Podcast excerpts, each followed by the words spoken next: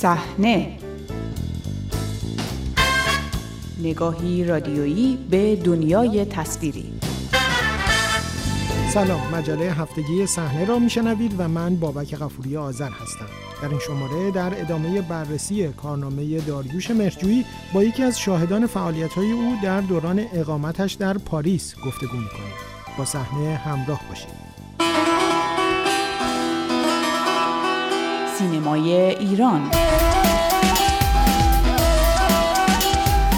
با وجود گذشته بیش از دو هفته از قتل داریوش مرجویی و همسرش وحیده محمدیفر فضای فرهنگ و هنر ایران همچنان تحت تاثیر این اتفاق مهیب است. در کنار طرح تحلیل های مختلف درباره دلایل قتل این سینماگران شناخته شده صحبت از کارنامه و دیدگاه های آقای مرجویی به عنوان یکی از مهمترین فیلمسازان تاریخ سینمای ایران ادامه دارد. در این تحلیل ها اما کمتر درباره فعالیت های او در مقطعی خاص از زندگیش صحبت می شود. مقطعی که او به فاصله کوتاهی پس از وقوع انقلاب سال 57 در کشور فرانسه اقامت داشت.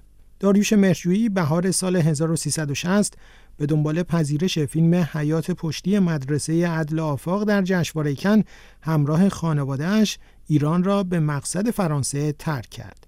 با مخالفت مسئولان وقت در نمایش این فیلم در جشنواره کن امکان نمایش آن در این رویداد مهم فراهم نشد اما کارگردانش در فرانسه ماند. تحولات سیاسی خاص آن سال ایران و ابهامها درباره امکان تداوم فعالیت سینمایی باعث تصمیم داریوش مرجویی در تداوم اقامتش در پاریس شد. به ویژه آنکه یکی از دوستان و همراهان اصلیش در سالهای قبل غلام حسین ساعدی نویسنده و نمایشنامه نویس شناخته شده به فاصله کوتاهی پس از آغاز سرکوبهای سیاسی شدید در ایران به او پیوست. داریوش مهرجویی دو فیلم گاو و دایره مینا را بر اساس داستانهایی از غلام حسین ساعدی ساخته است. آقای ساعدی مدتی پس از رسیدن به فرانسه دست به کار انتشار دوباره نشریه الفبا شد که پیشتر شش شماره از آن را پیش از انقلاب در ایران منتشر کرده بود. نخستین شماره دوره تازه نشریه الفبا زمستان سال 1361 منتشر شد و تا زمان مرگ آقای سایدی شش شماره از آن در دسترس قرار گرفت.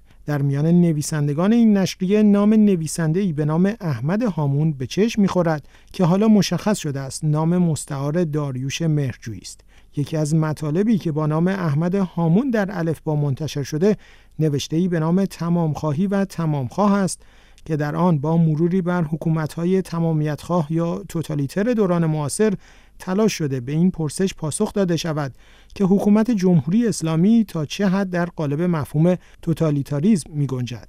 محمد جلالی چیمه شاعر نویسنده و نمایشنامه نویس که با نام میم سهر شناخته می شود و از دوستان و همراهان غلام حسین ساعدی در سالهای اقامتش در پاریس بود از دیدارش با داریوش مرجویی در همان روزها و نوشتن آن مطالب به یاد می آورد. آقای جلالی چیمه کار تصحیح و نمونهخانی نشریه الفبا را هم بر عهده داشت و در نمایش اوتلو در سرزمین عجایب نوشته غلام حسین سایدی هم ایفای نقش کرده است از او درباره دیدارهایش با داریوش مهرجویی پرسیدم من ایشون رو در چاپخونه آقای پوروالی در محله ونسن حاشیه پاریس دیدم. در اون چاپخونه که آقای پوروالی نشریه روزگار نو رو به راه انداخته بود. همون زمان یک سال بعد آقای ساعدی هم که در پاریس اومده بودن قصد داشتن که نشریه الفبا رو دوباره چاپ بکنن و نشریه الفبا در اونجا تایپ می‌شد و به چاپخونه فرستاده می‌شد. منم به خواست ساعدی چون می‌رفتم برای تصحیح غلط های تایپی مطالب تایپ شده الفبا اونجا آقای مهرجویی هم می اومدن زیرا خونهشون هم همین نزدیک به همون چاپخونه بود. می اومدن برای اینکه خودشون هم مطالبی برای الفبا میفرستادن ترجمه یا نوشته بودن. و من در اونجا با ایشون از نزدیک آشنا شدم. البته آقای مهرجویی که خب همون زمان هم برای ما به عنوان یکی از بزرگترین پایه‌گذاران سینمای مدرن بود. با به حال با فیلم گاو و پالو و پستچی و دایره مینا. در واقع برای ما چهره ناآشنایی نبود از, از دور ولی از نزدیک من این شانس رو داشتم که اونجا در چاپخونه که الفا چاپ می‌شد ایشونو ببینم. همینجا بگم که واقعا تاسف باره وضعیتی که پیش اومده و این قتل ناجوان مردانه این هنرمند بزرگ با فرهنگ چون هنرمند هستن خیلی ها ولی آقای مهرجویی واقعا خودش رو ساخته بود و اندیشه داشت فکر داشت و حیف این بزرگ مرد که به این صورت ناجوان مردانه از جامعه ایران و فرهنگ ایران دریغ شده. آقای مهرجویی عمدتا درباره چه موضوعاتی صحبت می‌کردن؟ درباره ادبیات بود یا درباره مسائل دیگری مثل تحولات سیاسی اجتماعی هم اظهار نظر داشتین با هم دیگه در اون گفتگوهایی که داشتین؟ دو سه باری که اومدن مطلبی آوردن که هست تو الفبا هست برای چاپ که خب من غلطگیری می‌کردم متن چاپی و اینها رو. در اونجا دیدمش یکی دو تا اظهار نظرم درباره مطالبی که چاپ شده بود کردن اونجا که من یادم هست. یه بارم یه محبتی کردن از یکی از شعرهای من که در اونجا چاپ شد. تعریف کردن که خب چون شخصیت برجسته از نظر من بودن برای من یعنی به یاد من مونده از محبت ایشون. این که در چه مواردی این صحبت می‌کردن و بحث می‌کردن فقط می‌دونم که با آقای سایدی در اون روزها در فکر تدارک ساختن یک فیلم بودن که یک آقای تهیه کننده هم که قرار بود این فیلم رو تهیه بکنه و سایدی خیلی خیلی روی این به حال روی این سناریو کار می‌کرد و مدام فکر و ذکرش بود و گاهی میشست در کافه در ونسن جا گاهی هم جاهای خلوتتری رو پیدا می‌کرد و حتی یک بار خیلی در حال چون دوست داشت جای آرام و امنی رو داشته باشه. یک یک بار هم من یادم هست که یک گورستانی نزدیک بنسن بود که از اونجا اومد و گفت داشتم رو سناریو کار می‌کردم. و خب من بیشتر سایدی رو می‌دیدم چون با ایشون برای الفبا من کمک می‌کردم. اما ظاهرا تهیه کننده بعدها گویا به نوعی حالا اصطلاح دبه رو نگیم یه جوری گفته بود که این سناریو در خارج نمیشه برای اینکه فروش نخواهد رفت و از این صحبت ها به حال عملی نشده بود گویا.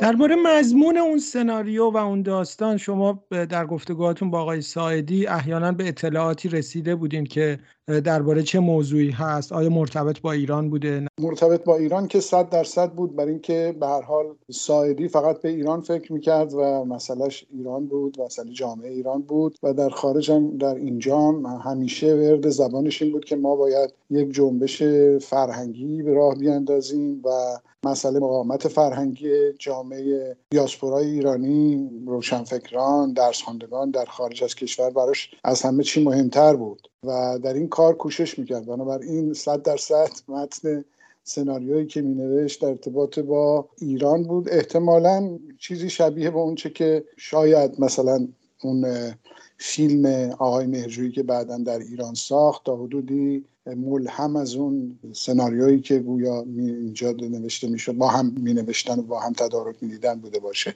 من این رو دقیقا نمی‌تونم تایید کنم ولی جسته گریختم شنیدم. چون به حال سایدی زیاد از اینکه آقای مهرجویی رفتن ایران خوشحال نبود و حتی یه دلخوری هم داشت. ناراحتیش رو می‌شد حس کرد از این وضعیتی که پیش اومده و کار ناتمام مونده و اینکه دوست و همکار هنرمندش رفته ایران. چون سایدی مطلقا مخالف بازگشت به ایران تا زمانی که این رژیم سر کار باشه بود.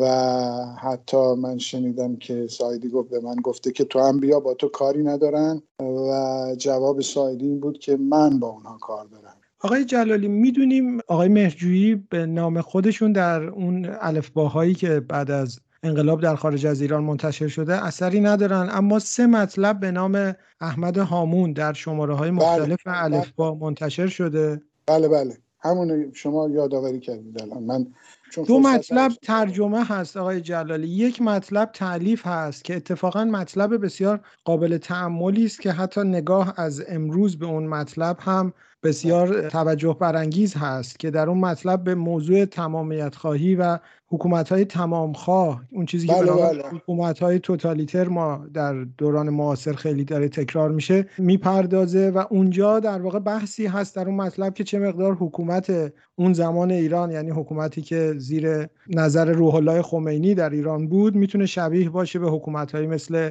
حکومت آلمان هیتلری یا موسولینی در ایتالیا. به خاطر دارین در واقع اون مطلب و آقای مرجویی احتمالا خودشون اوورده باشه به شما داده باشه یا آقای ساعدی اوورده درباره اون مطلب الان به خاطرتون میاد؟ متاسفانه من الان حضور ذهن ندارم و اگر قبلا گفته بودی می‌رفتم به الفبا سری می‌زدم. حدود چهل سال دقیقا گذشته. ولی می‌دونم که بله به اسم احمد هامون مطالبشون رو می‌دادن. مطالب به اصطلاح اجتماعی و فلسفی بود. اینه که شما فرمودید الان به یادم میاد که همین مربوط به به اصطلاح مسئله تمامیت خواهی و توتالیتاریسم و اینها بود یکی از مطالب. بعد از تایپ برای غلطگیری تایپی اونجا بودم خودش هم میومد برای تصحیحش. و هیچ وقت هم صحبت نشد. احیانا چرا به نام خود آقای مهرجویی منتشر نشده بودش؟ احتمالا خب همون زمان خیلی مطلب می‌دادن. با اسمای مستعار در واقع اون موقع یک چیز به اصطلاح غیر متعارفی نبود. از همراهی دیگرتان با مجله هفتگی صحنه سپاسگزارم. تا شماره آینده شب و روز خوش.